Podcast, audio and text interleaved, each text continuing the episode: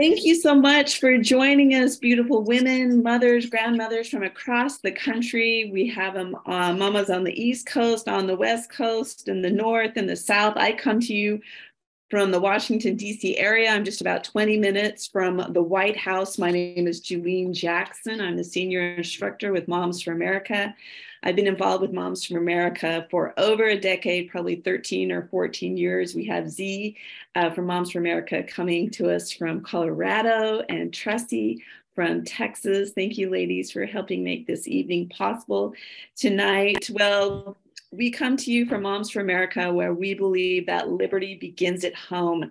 The greatest acts of patriotism that you will ever perform will be within the four walls of your home when there is a mother and a grandmother who understands the principles and liberty of America and liberties of America and understands those faith stories and miracles of America, her children will know and her grandchildren will reverence them as well. When you have a grandmother and a mother who reverence, you know, our founding hmm. fathers and founding mothers and and understands the Constitution, so will your posterity.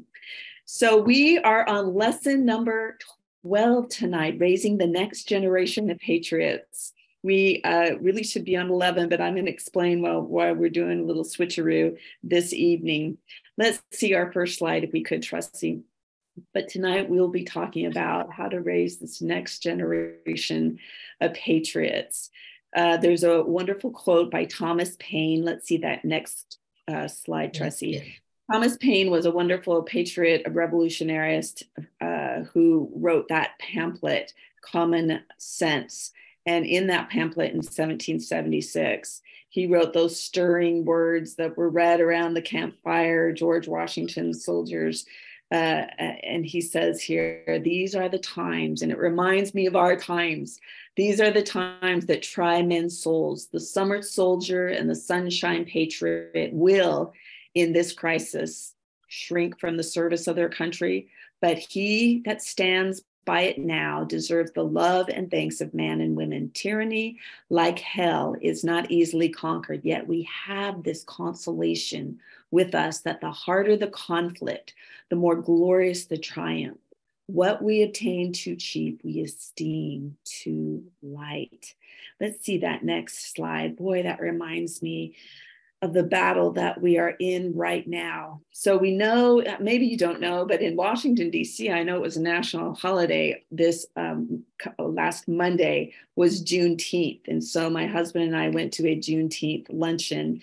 Uh, a man by the name of Bob Woodson, I'm not sure if you're familiar with him, he's 86 years old, spoke at this luncheon. My husband sits on his board, the Woodson Center. He's really uh, quite a hero. He has written many books. He had just come at 86 from an hour long interview uh, uh, uh, uh through CBS. And he spoke for a time and he said, We have to counter the rhetoric of race hustlers, is what he called it. These wealthy people who are getting uh, wealthy off of the grievance, grievance industry uh, we need to counter their rhetoric with results. He his organization is fascinating to me because it, it, it is about results. He actually goes into Black communities and he finds uh, the Black families with a, a mother and a father, and he matches them with the Pharaoh. He talks about this in his book. A Pharaoh is someone with resources. So if there's only uh, 25% of Black families that have a, a husband and wife, if there's 75 that don't, that means there's 25 that do. So he finds those intact families and he calls them the Josephs and he matches them with people of resources. And then it teaches them, these families, how to be agents of uplift in their communities. And he has got remarkable results. Uh, we sat next to him at his table and he said he had a five minute conversation on Saturday with a, a donor and he got a donation of $5 million. And he did not even know this person, but he was able to show all the results of revitalizing the Black community. And he said, we need to counter the rhetoric that is coming from the enemies of freedom with results. And this is what Moms for America does. I love almost every day. Let's see the next slide.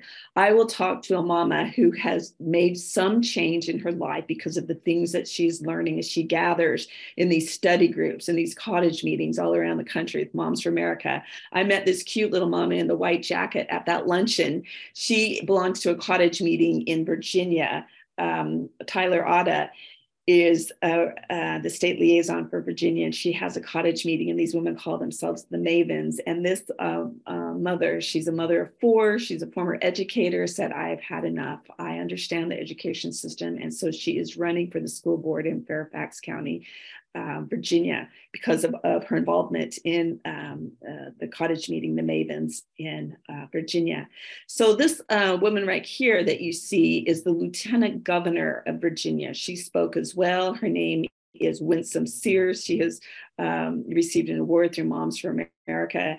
She's a former Marine. I really liked what she had to say. She said, Hey, my former ancestors who were slaves did, did not die in the field so that we could say today we are victims. We have come a mighty long way, and God will take his hands off of us if we don't acknowledge our blessings and offer the opportunities that we have. We are victors, we are not victims.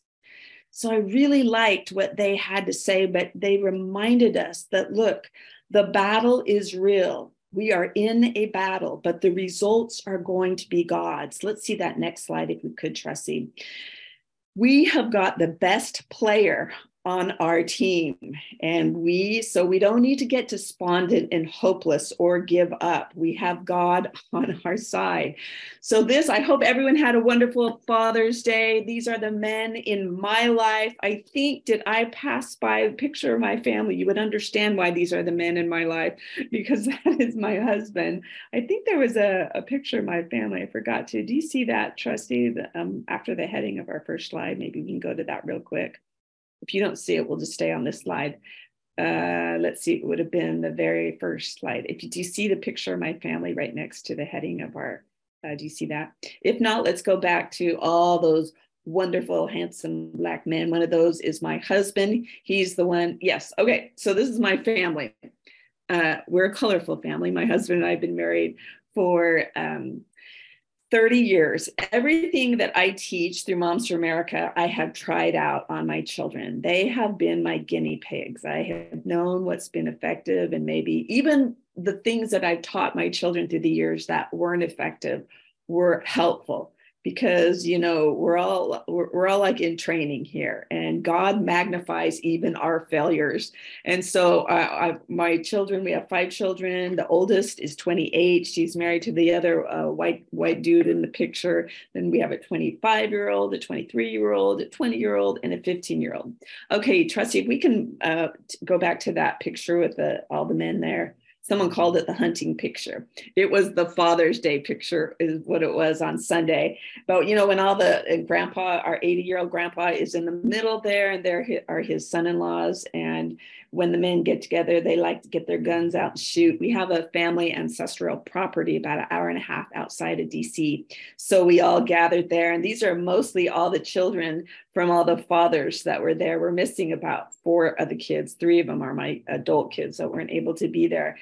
But these are good, godly men, and they understand that the battle is real and they're doing everything they can to instill the values godly values in these children i've heard my husband say look we don't have to look at some imaginary scoreboard uh, that the news or pundits or educators or educators are saying this is just you know the, the new normal we have got the best player uh, on our team. So we, if if he's on the bench right now in our life, we got to get him off the bench. I'll hear my husband say, and get the best player God in the game. Get him in your hearts, children. Get him in your lives, in your homes, in your schools, in your communities. And we do this, I hear my husband say, by talking about him more, evoking his name. It, I, I heard him say, put on your social media feeds that you're a believer or you're a Christian so people know what you're about. I have told my children for the last little while, and most of my children are out of my home uh, and they're adult children. But I try and send them a, a, gospel Christian song every day because I want them to begin to listen more to Christian music than music of the day that is just full of, I, I think, a lot of evil messages oftentimes. Someone once told me if you will start the day with 30 minutes of um, religious, gospel, uplifting Christian music, it will set the tone for your uh, for your day. And we just need to uh, evoke the name of god more in our conversations. And so this is what some of the things that these daddies are trying to do with their children. Let's see the next slide if we can. When thomas paine said that that which we obtain too cheaply we esteem too lightly it makes me think of this rising generation who is really known uh, nothing but abundance and many of the, the rising posterities don't value or love America because they haven't necessarily had to fight for freedom. And maybe they didn't have parents or grandparents instilling in them the principles that have made this land free and home of the brave, that they didn't have mothers and fathers telling them the faith stories of those that gave their all for what we have today.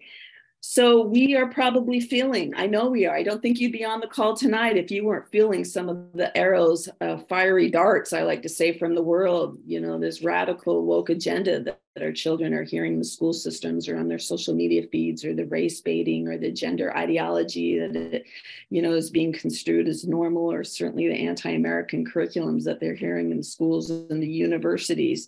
So uh, here at Moms for Americas, mothers are gathering in their study groups and are learning God's putting on their hearts to make some changes, changes in the home, changes in the community. This is a group of uh, mothers on the on the right side uh, in Trenton, New Jersey.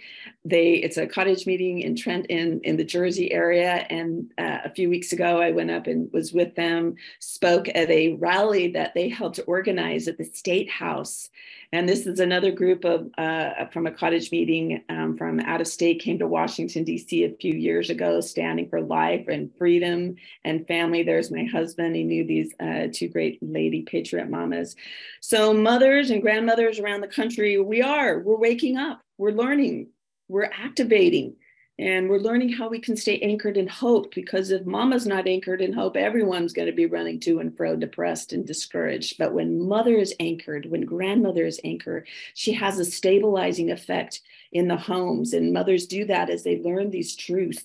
Uh, uh, and and we'll talk about what we should what we should learn to be able to anchor those around us. Um, let's see the next slide what mothers are doing also is they're um, coming together and actually i think we've got our slide deck is a little different than what we went through Tressie. Hmm. Um, well uh, let's let's see the next slide. Uh, so mamas are joining together in homes and uh, gathering together to learn these principles of liberty and freedom in the constitution and our founding of america. Let's see the next slide. And young mothers are meeting in parks. Let's see the next slide uh, and they're meeting online And since COVID. We started meeting online. Uh, the the curriculum that we've been going through on this Thursday class are these 12 lessons out of our cottage meeting resource guide. And let's see the next slide. We have systematically worked our way through. Oh, okay, we don't have that slide. Um, of the 12 lessons, one was entitled Anchored in Hope, one was There's No Place Like Home, one was uh, ladies first, meaning so goes the the what so goes the women, so goes the nation. And then we talked about uh, for the the fourth, fifth, and sixth week the pillar of liberty, teaching uh, children and grandchildren the foundation of faith upon which this nation was established, and um, also the valor of virtue and um, there we go. And the power of patriotism lesson number seven we we just laid out all kind of stories. There's nothing like a story that touches the heart of the child and inspires them. Lesson number eight do you remember that? We learned how we can teach uh, the love of liberty and freedom in this country through the arts through poetry literature music and then number nine, we talked about uh, the traditions that we establish in the home and how that will bear a beautiful fruit of, of, you know, home management programs and eating dinner together. Last week, we talked about teaching your children to love and understand the important parts of the Constitution. And then this week, we're talking about raising a new generation of patriots. And then next week, we're going to have our um, state liaison from Virginia, Tyler Otta, teach us this beautiful lesson number 11, the law of harvest, teaching your children to be self reliant. We have a generation of young people that have such a sense of entitlement, and we're going to talk about how you teach your children to love to work and not want to be dependent upon the government. So these were at the tail end of this 12 cottage meeting series. If you've missed any, we recorded them. You can watch them online. Mothers that have gone through this 12 week program have found it to be transformative. They began to do things differently. They begin to understand wait a minute, I'm the best teacher my children will ever have. I am the most qualified to teach them the things that they need to know to armor them up as they go out in the world and try to be a part of the solution and not the problem. Now, I know it can feel overwhelming at times, and you can just feel exhausted with everything that is on your plate as a mother and a grandmother. But God has told us if we will get on that wall and say, Here am I, send me, and turn seek his face and humble ourselves and repent and get our life in order if we need to. His promises he'll heal hear our prayers and he will heal this land. We don't have to be perfect mama. We don't have to be legal scholars or historians. You just have to have a heart for this nation and for the principles upon which made this country great. And we have need to have a desire to want to perpetuate these ideals and as we do that, God will accept our offerings and He'll magnify what we're trying to do in the home with our children and our grandchildren. He just wants us to do something to get on that wall and say, Lord, here am I, send me. And I promise you, opportunities will begin to arise for you to know how to teach more brilliantly and precisely some of these things to your children. Okay, let's see that next slide, that Thomas Jefferson quote. Thomas Jefferson said, The boys and the girls of the rising generation are to be the men and the women of the next and the sole guardians of the principles we deliver over to them. Let's see that next slide. Truly, we will be the best teachers that our children will ever have. I don't have to look any further than my own little mama. Here she is. She was about 50 years old, I think, in this picture. She had nine children. My parents would divorce after 26 years. So, this is four of my older siblings are out of the home at this point. I think I was 16 in this picture as the oldest girl in the back there, my brother 18. And then she had two little twins at 40. My mama was a humble, ordinary woman, but she was a woman of God. And she taught us every day in a little devotional where she would read scripture to us. And then she would bear witness of that scripture. And we would sing a little gospel. And then we would kneel down and we would pray. And as we got to be older and teenagers, we'd get busy and we were doing other things and we wouldn't come into the front room for devotional. And I would hear her at times going through that little uh, routine all by herself in the front room. What an impact that left on me. Even when I chose to stay in the bathroom and get ready for my date or going out, she would carry on and read scripture and pray uh, just by herself, even sometimes. So let's see the next slide. So it was a natural thing for me to want to do the same thing when I began to have children, to have a little devotional. They're my my two oldest babies or my two youngest babies at the time. We while they'd sit at their little table in the kitchen, I'd tell them a story of Jesus. There's our little work program on the wall. And then uh, I'd put four little Bible stories up for each day. And then on the fifth day, I'd have them tell me the stories as best they could because they'd be looking at those pictures the whole week. It was a natural thing for me to kind of follow in the footstep of what I saw my mother do. Now, I always say, look, mothers, if you didn't have a mother that taught you this way, you can start you can change the whole course of a generation and generations to come by what you choose to do right today, whether you saw it in your home or you're starting a new tradition. Let's see the next slide.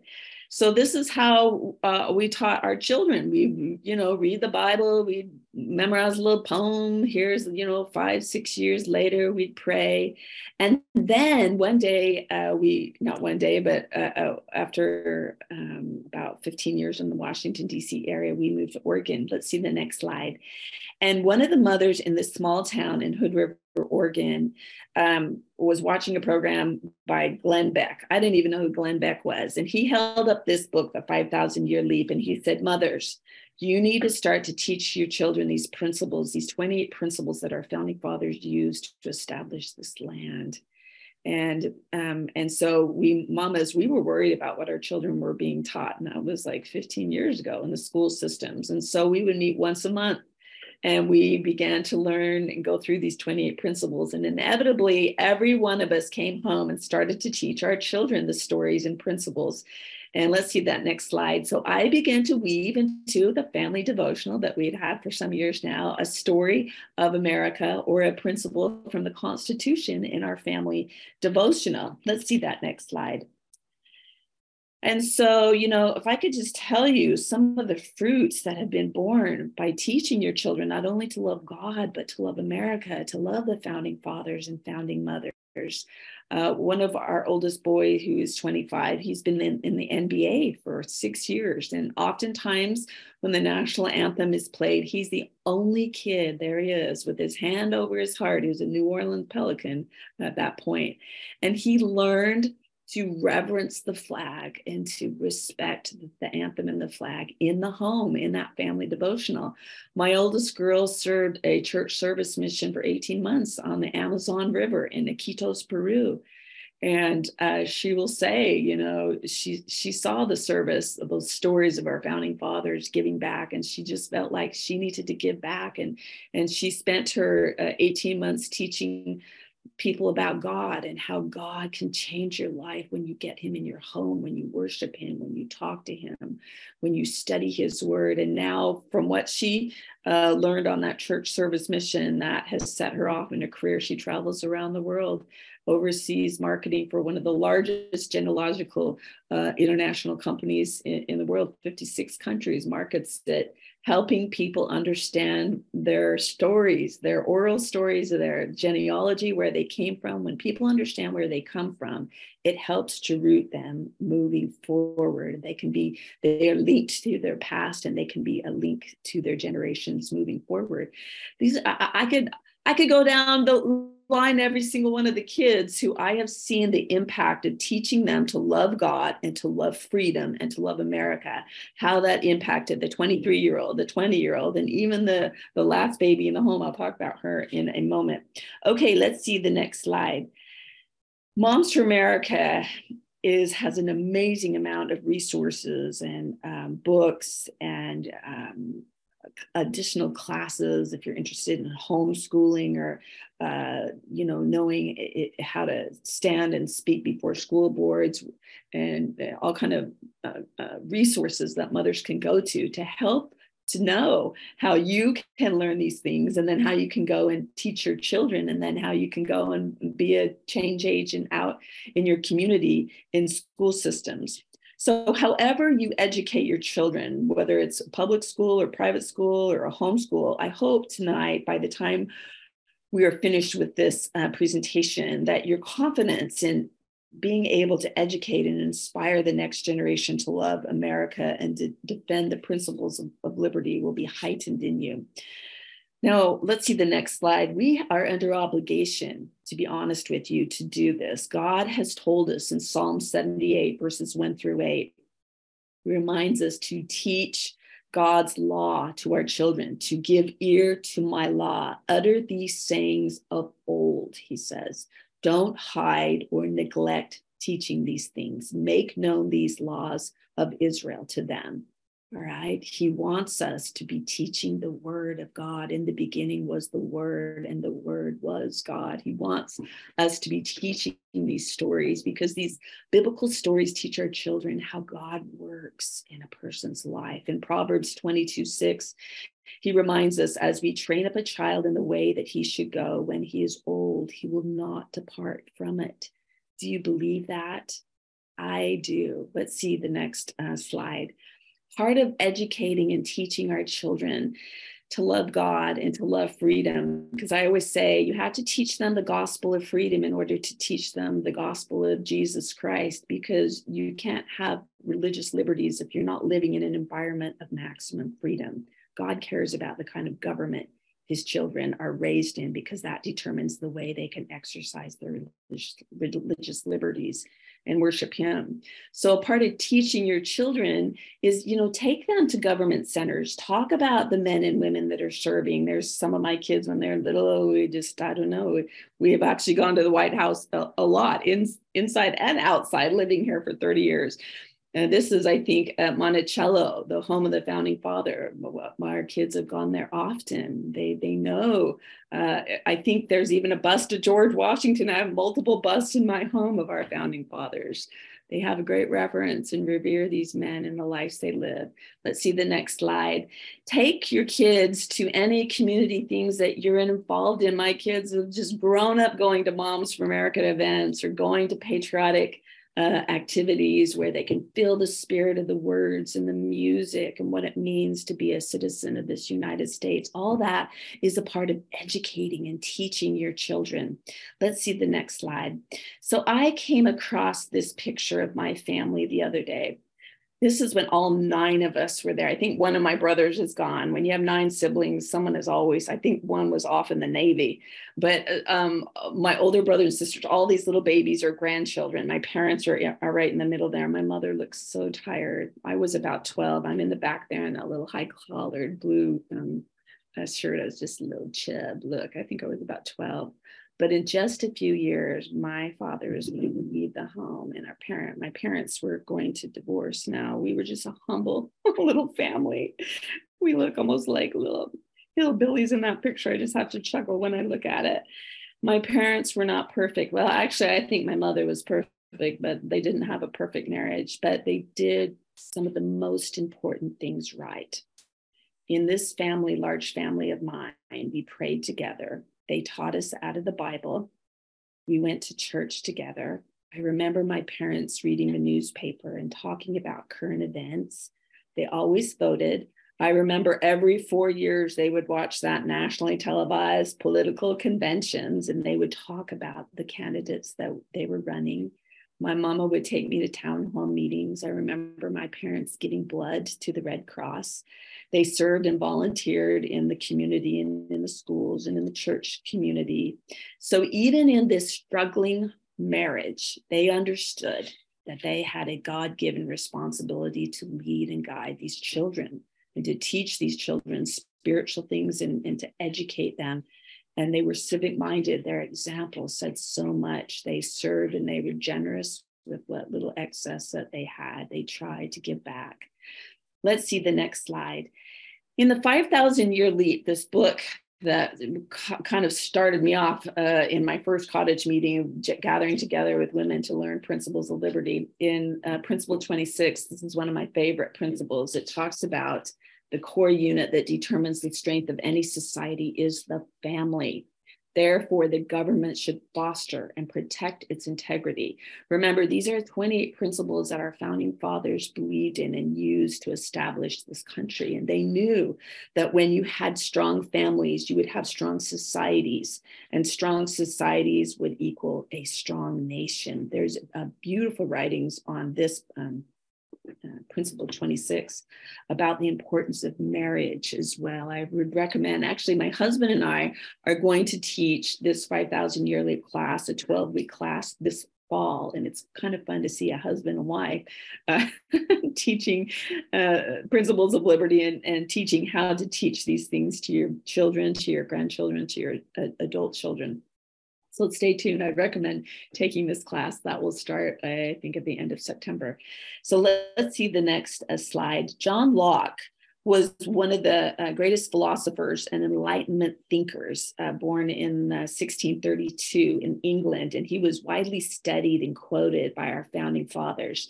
John Locke himself understood the importance of parents. The nourishment and education of their children is a charge so incumbent on parents for their children's good that nothing can absolve them from taking care of it.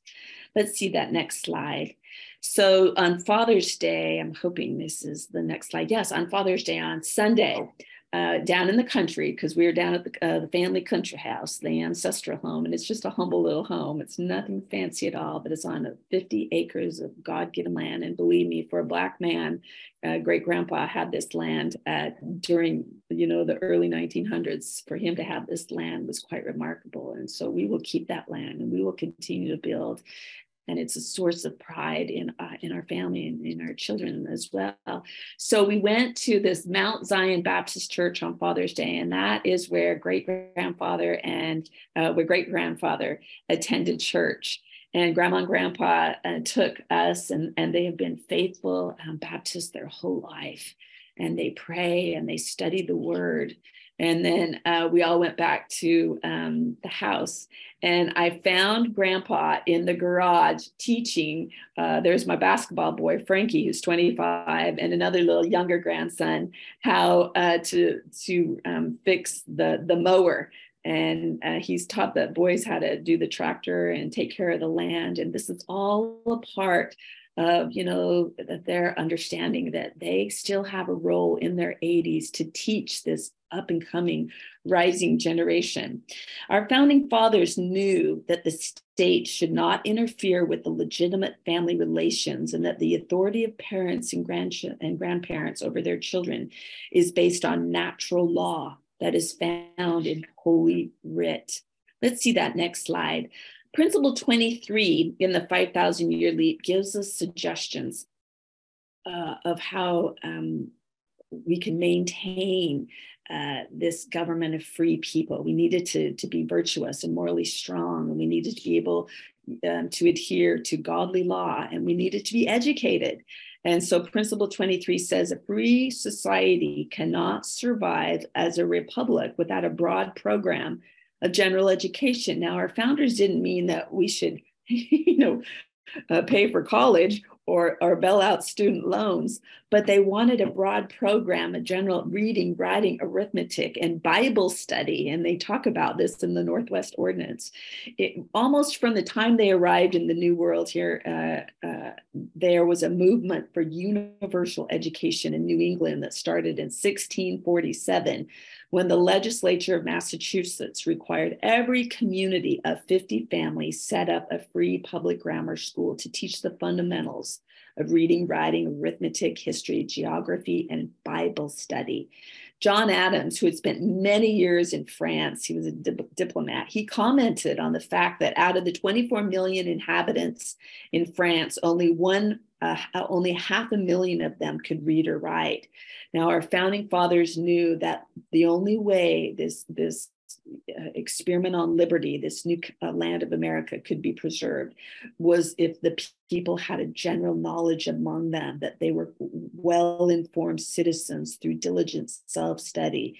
And so um, it's said that most children first learned how to read from their mothers reading the Bible, reading out of the Bible.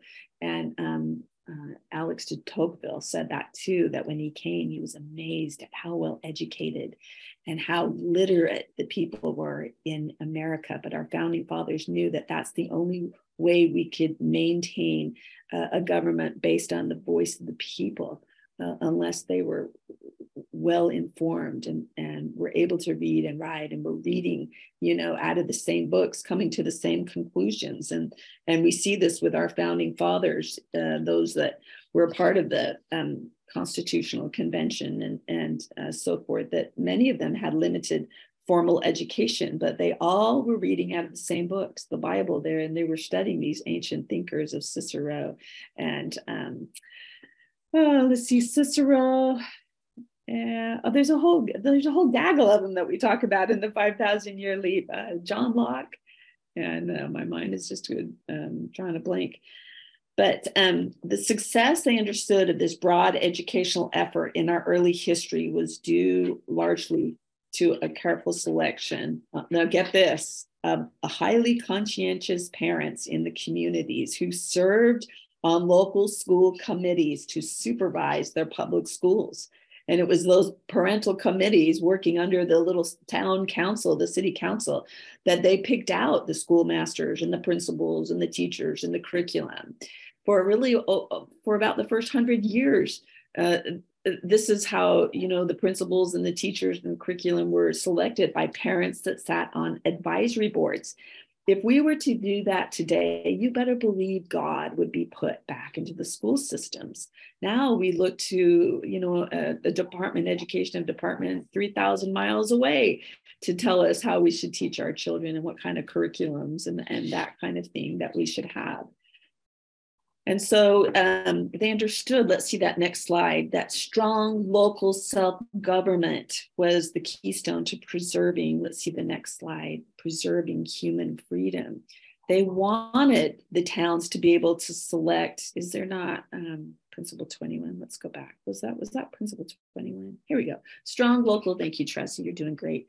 Strong local self-government is the keystone they knew to preserving human freedom. They wanted the the town at a local level to address the way we care for the poor and the needy or to educate the children. They wanted the standards of decency and morality and safety determined at the local level kind of like moses. Remember in the in the bible he established the first form of republic and he wanted most of the problems handled at the local level. He made captains of uh, tens of, uh, of family, captains of 50 families, captains of 100, captains of 1,000. But most of the problems to be handled at the local level where people were closest to the problems and best knew how to resolve them at the local level.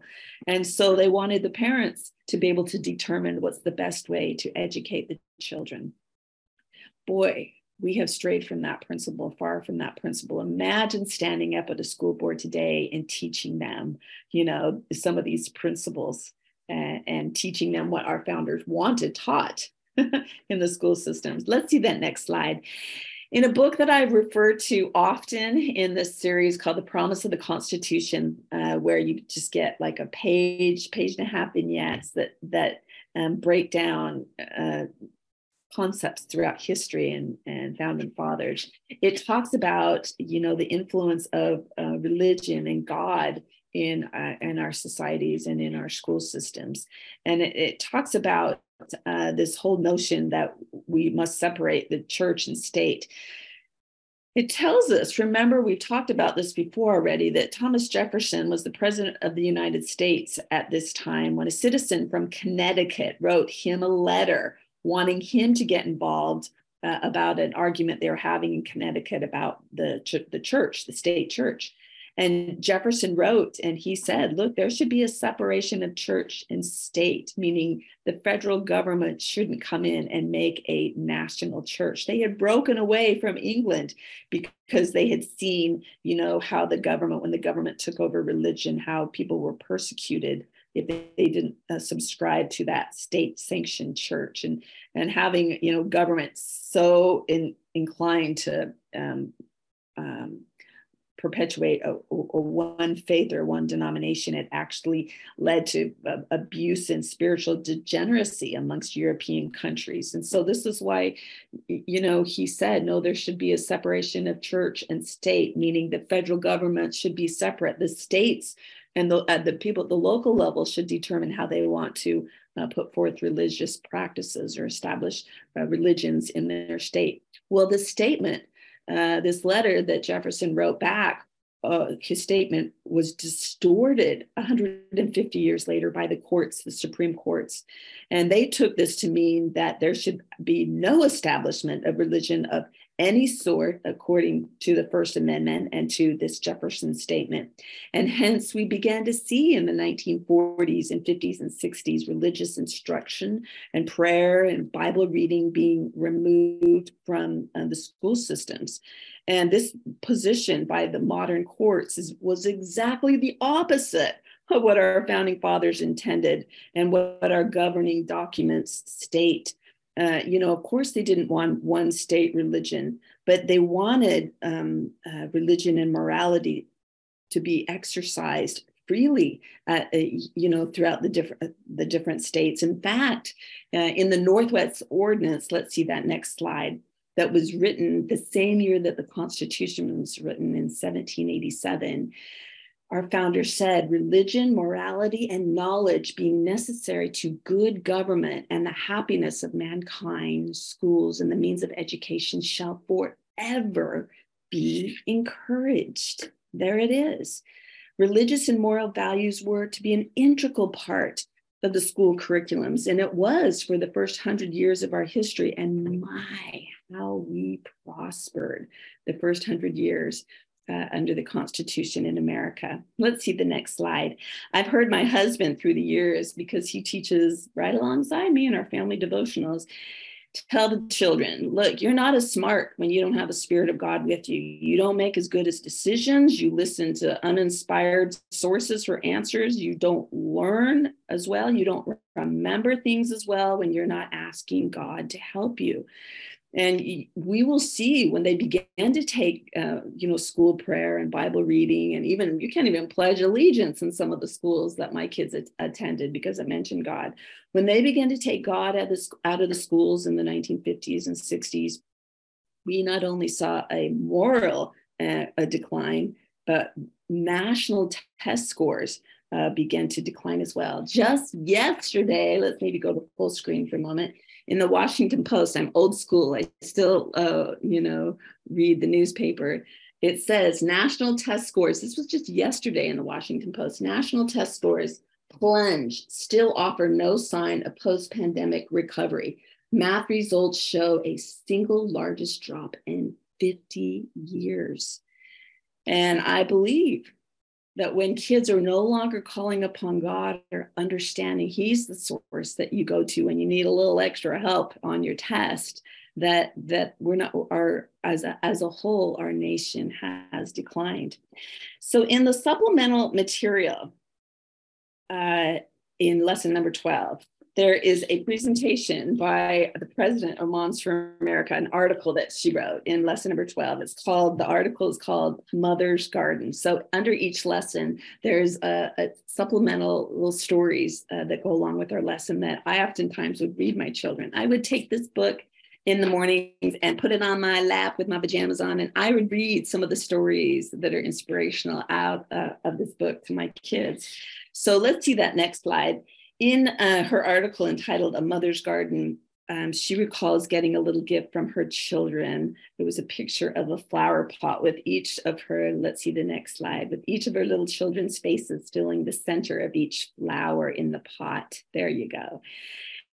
And she was looking at that picture, you know, years later, 20 years later, and she had was amazed at how fast her little children had grown and, and how she had grown as well in this gardening uh, process. The most valuable lessons she had learned through the years was how important she had been in helping her children weed out the bad stuff that they had learned or taught or had experienced.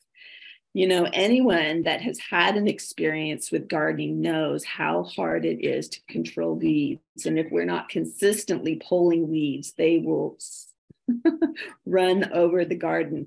Let's see the next slide. A few years ago during COVID, three years ago, I had my first experience with this kind of uh, thing.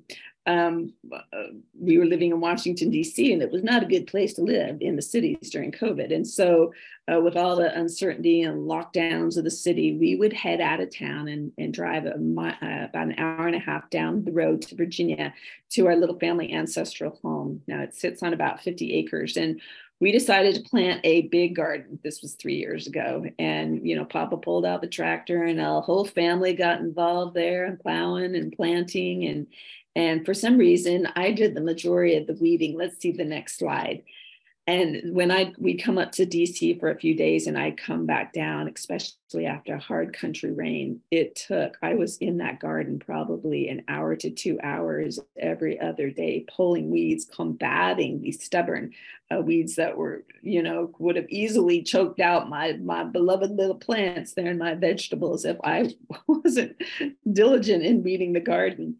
So in this article uh, in our supplemental material, Kimberly compares the same skills and principles of weeding to tending and caring for our Liberty Garden in the lives of our children and in our home. When she assessed the influences in her children's lives, she realized that some of the greatest threat to her little garden were the schools that her children were attending. I think we all can't help but wonder as we send our children or grandchildren off to school how many things they're learning there that go directly against what we uh, believe and know and value. Well, what can we do about this? Let's see the next slide. Um, it talks about the supplemental material. You can either change the way, be a part of changing the way your children are being educated and and that means getting involved in the school systems running for the pta or asking if you can sit on committees that determine curriculums or textbooks or or volunteering being the homeroom mother or running for school boards or testifying before school boards. Uh, another thing you can do uh, is just replace pull your kids out uh, uh, out of their current school systems. Send them to a private school or a charter school or to a homeschool and to be honest with you, most parents aren't in the position to be able to do that, but more people are since COVID reconsidering, you know, replacing their current way their children or grandchildren are being taught. Still, other parents have counter have gone the counteracting route that means they're trying to provide strong positive influences that will counteract the destructive ones that their children might be experiencing as they leave the home and, and go off to, you know, the schools or the universities or, you know, their peers or so forth. To be honest with you, I have tried every single one of those things. I have been in the PTA, I have been the homeroom mother, I have pulled my kids out of school systems, and I have homeschooled, I've done private schools. But I believe the greatest impact that I have had on my children and the way I educate, help to educate them, is this counteract. To counteract within the four walls of our home the incorrect teaching or influences that they're getting outside of our home through the schools or the peers or social media. So, regardless of how you decide to formally educate your children, I believe counteracting is the most successful and effective tool in weeding your gardens. Parents that are engaged in their children's lives daily can create these positive influences um, in, in with their children. So let's see the next slide. And our my our daily weeding in our family was best done by this family devotional that you've seen me um, talk about in our home for over 25 years. Most of my kids will just say, "I don't ever remember a time when we didn't gather and study scripture and talk about you know freedom and read a story about early American history or that kind of thing and sing a song and pray." This was, I believe, the best and most effective tool in our home to keep our garden relatively weed free because we in our devotionals would take the time to clarify and explain things before these false ideas their rooting got too deep. Just uh, yesterday my little daughter who's 15 a sophomore in high school her little friend was in the home and they were talking about the little friend how someone at church got up at the pulpit and started talking about how we just need to love everyone and transgenderism and, and her little parents. Uh, the whole family was in that church congregation and they came home and they talked about that and how you know they kind of took issue at some of the things that were uh, preached at the pulpit. And can you see how the parents right there was counteracting some false ideas and and before you know some of these teachings take root if you're in the habit of, of daily having a, a 10 15 minute devotional with the children and you can ask them questions you know uh, as you read a bible story and you liken it to what they're experiencing at school you'll be amazed what they'll tell you. And you can counteract some of the negative things that they might be experiencing as when they're away from your home. Let's see the next slide. I would highly recommend a family devotional uh, type setting. Look, we, we, just have one child left at home now. She's 15 years old. This was, I think, uh, towards the end of the school year. Uh, the devotional looks a little different now. She just sits at the um, kitchen counter. There's the Bible there while she's eating her breakfast.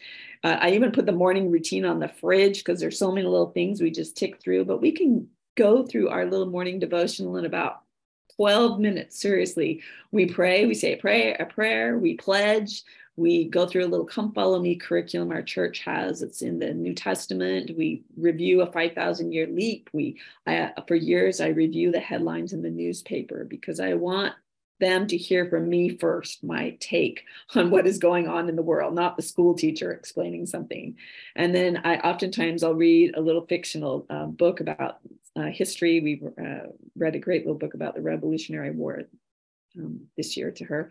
And then let's we review the calendar and we sing and pray. I do that every morning with that one little child left at home. Let's see the next picture, next slide. And so here, sometimes she likes to review the headlines, and and oftentimes we'll just read a story out of the Story Bible. And you've heard me talk about uh, um, this wonderful resource here. Let's see the next slide. You see the flag there in the kitchen. The next slide. Uh, for years, I would take just like one article from the Constitution, and we talk about that the whole week. Here, she reads one principle, and then I talk about look, does what's going on in the world today? Does that jive with the principle we just studied?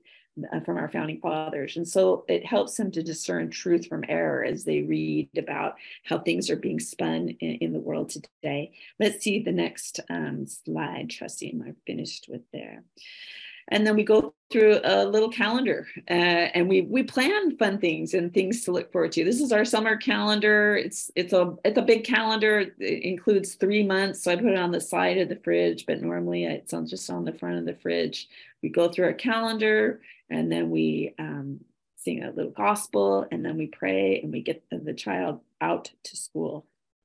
Let's see the next slide. All it takes is mother being consistent gathering your child in one way or the other to do this to learn these principles of liberty and freedom. As you if you will put in the time have some sort it can be in the evening it can be over the dinner hour. We just always did it in the morning with our children. But what will happen is your children will, will look to you as a trusted source of truth and they will value you as their greatest teacher. My 25 year old was he's on break from basketball right now so he was here this last week and I heard him saying he was the one that pretty much slept through the morning devotionals when he was a teenager. But he said, Mom, I am so blessed because I came from the family that I did, that you taught us to love God and to love this country. And so they will get it at 25. He gets it as he's been out in the world now for six years that you know something that he was rolling his eyes at for so many years when he was a teenager is the very thing that he acknowledges is is such a blessing to him in his life now. This ritual of teaching within the four walls of your, your home in some sort of devotion setting will bless your generations uh, of children to, uh, for four generations.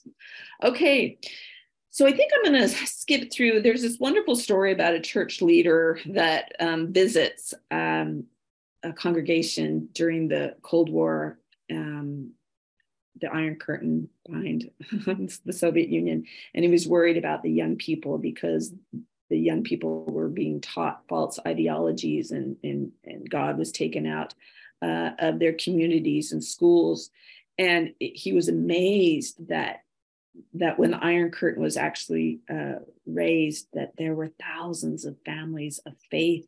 And the parents responded that, you know, when their children came home every night, they mended, this is how the parents put it, they mended the damaged reservoir each night.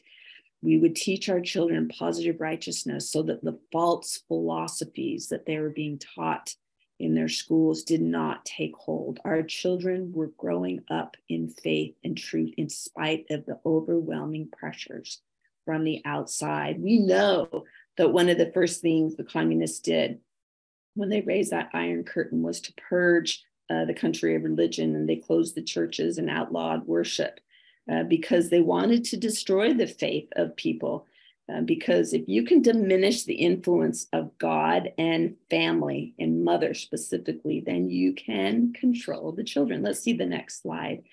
And, uh, you know, the leaders, uh, Joseph Stalin and Adolf Hitler, understood that so well. Education, Stalin said, is a weapon whose effect depends on who holds it in his hand and at whom it is aimed. I certainly feel, and we taught this in some of the classes, uh, Healing of America classes um, that we teach on Wednesday, that enemies of freedom are using the school system's education as a weapon against um, this country now by, by controlling and grabbing the hearts and minds of this rising generation. Um, let's see the next uh, slide. Joseph Stalin went to great lengths to limit the influence that parents had on their children, as did Hitler. He used the same tactics when he formed his Hitler Youth programs and instituted church or um, excuse me, youth sports programs on Sunday so the kids couldn't go to church and be influenced there. Hitler said, He alone who owns the youth gains the future. And doesn't that feel eerily familiar with what's going on in education now? The strategy of Hitler and Stalin was simple to take away the parents and the churches and individual thought, and then you can control the people. Let's see that next slide.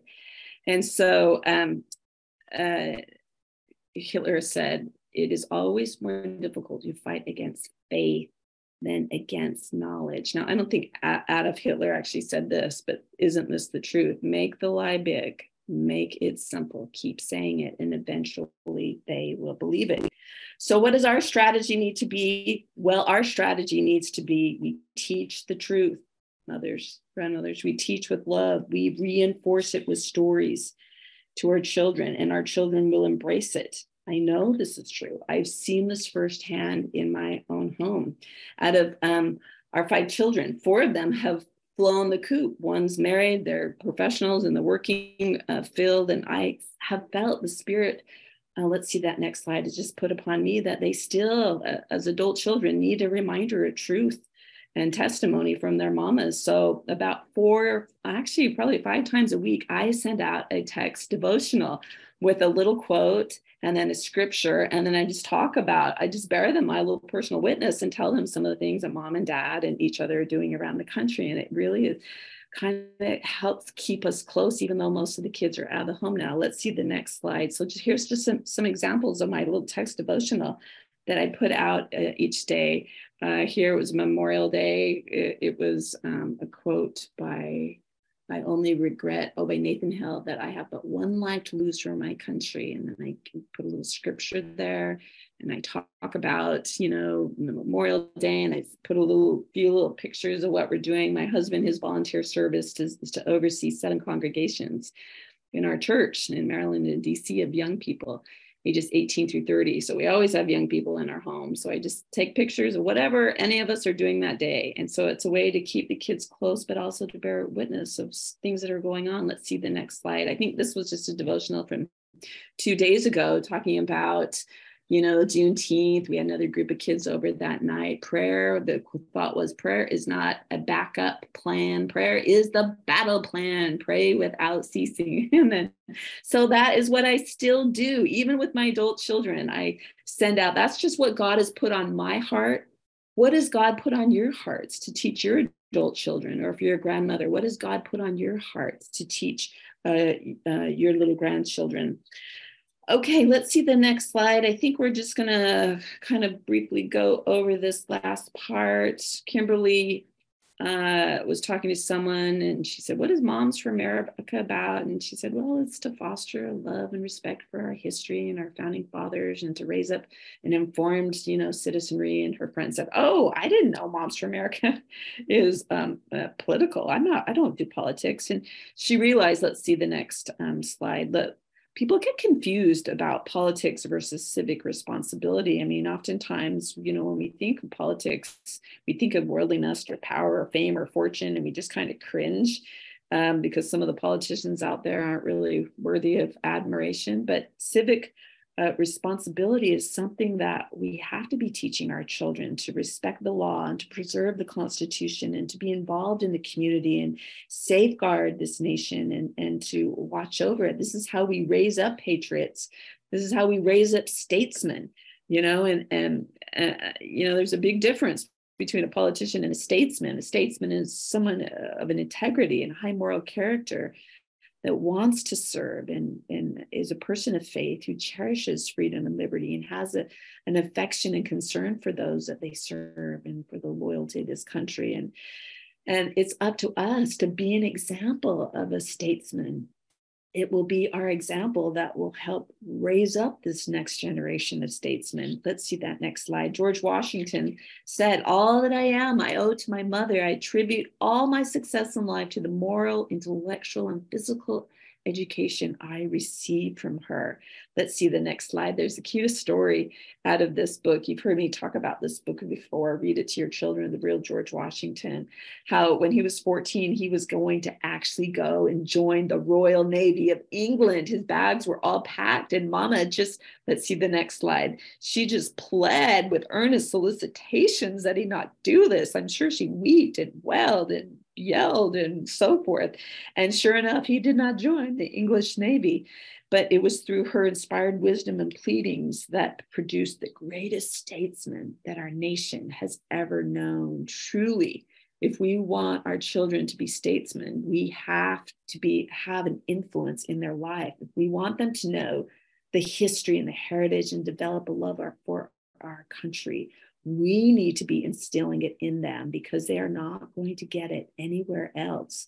If our children are going to be patriots, it's because we raise them up in our home to do so, to love and to revere this country. There's an urgent need right now to teach the Constitution to our rising generations of how to teach them how to stand strong and to understand this constitutional foundation upon which our nation was established. Let's see the next slide. I would really recommend listening to our presentation last week and going through the Healing of America's seminars because we teach the Constitution, the leading features, the most important aspects of the Constitution, and how you can teach them to your children.